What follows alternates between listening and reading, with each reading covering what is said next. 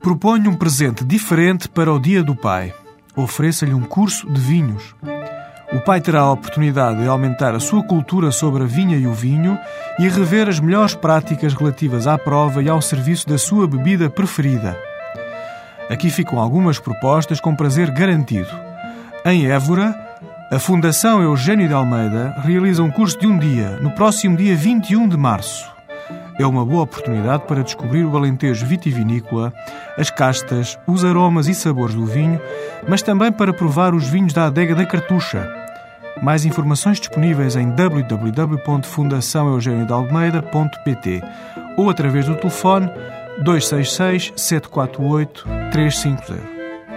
Em Azeitão, na Casa Museu da José Maria da Fonseca, poderá ficar a conhecer a história por detrás dos vinhos mais conceituados deste produtor mas no próximo dia 28 de março também se propõe um curso de prova de vinhos, onde serão abordados os seguintes temas: técnica da prova organolética, a importância dos copos e da temperatura na apreciação da qualidade de um vinho. Finalmente, terá a possibilidade de realizar um lote de vinho, tornando-se enólogo por um dia.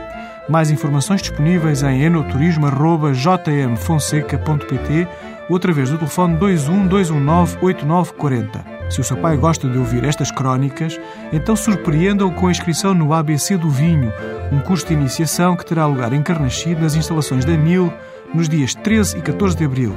Já sabe quem é o formador. As outras informações estão em www.mil.pt.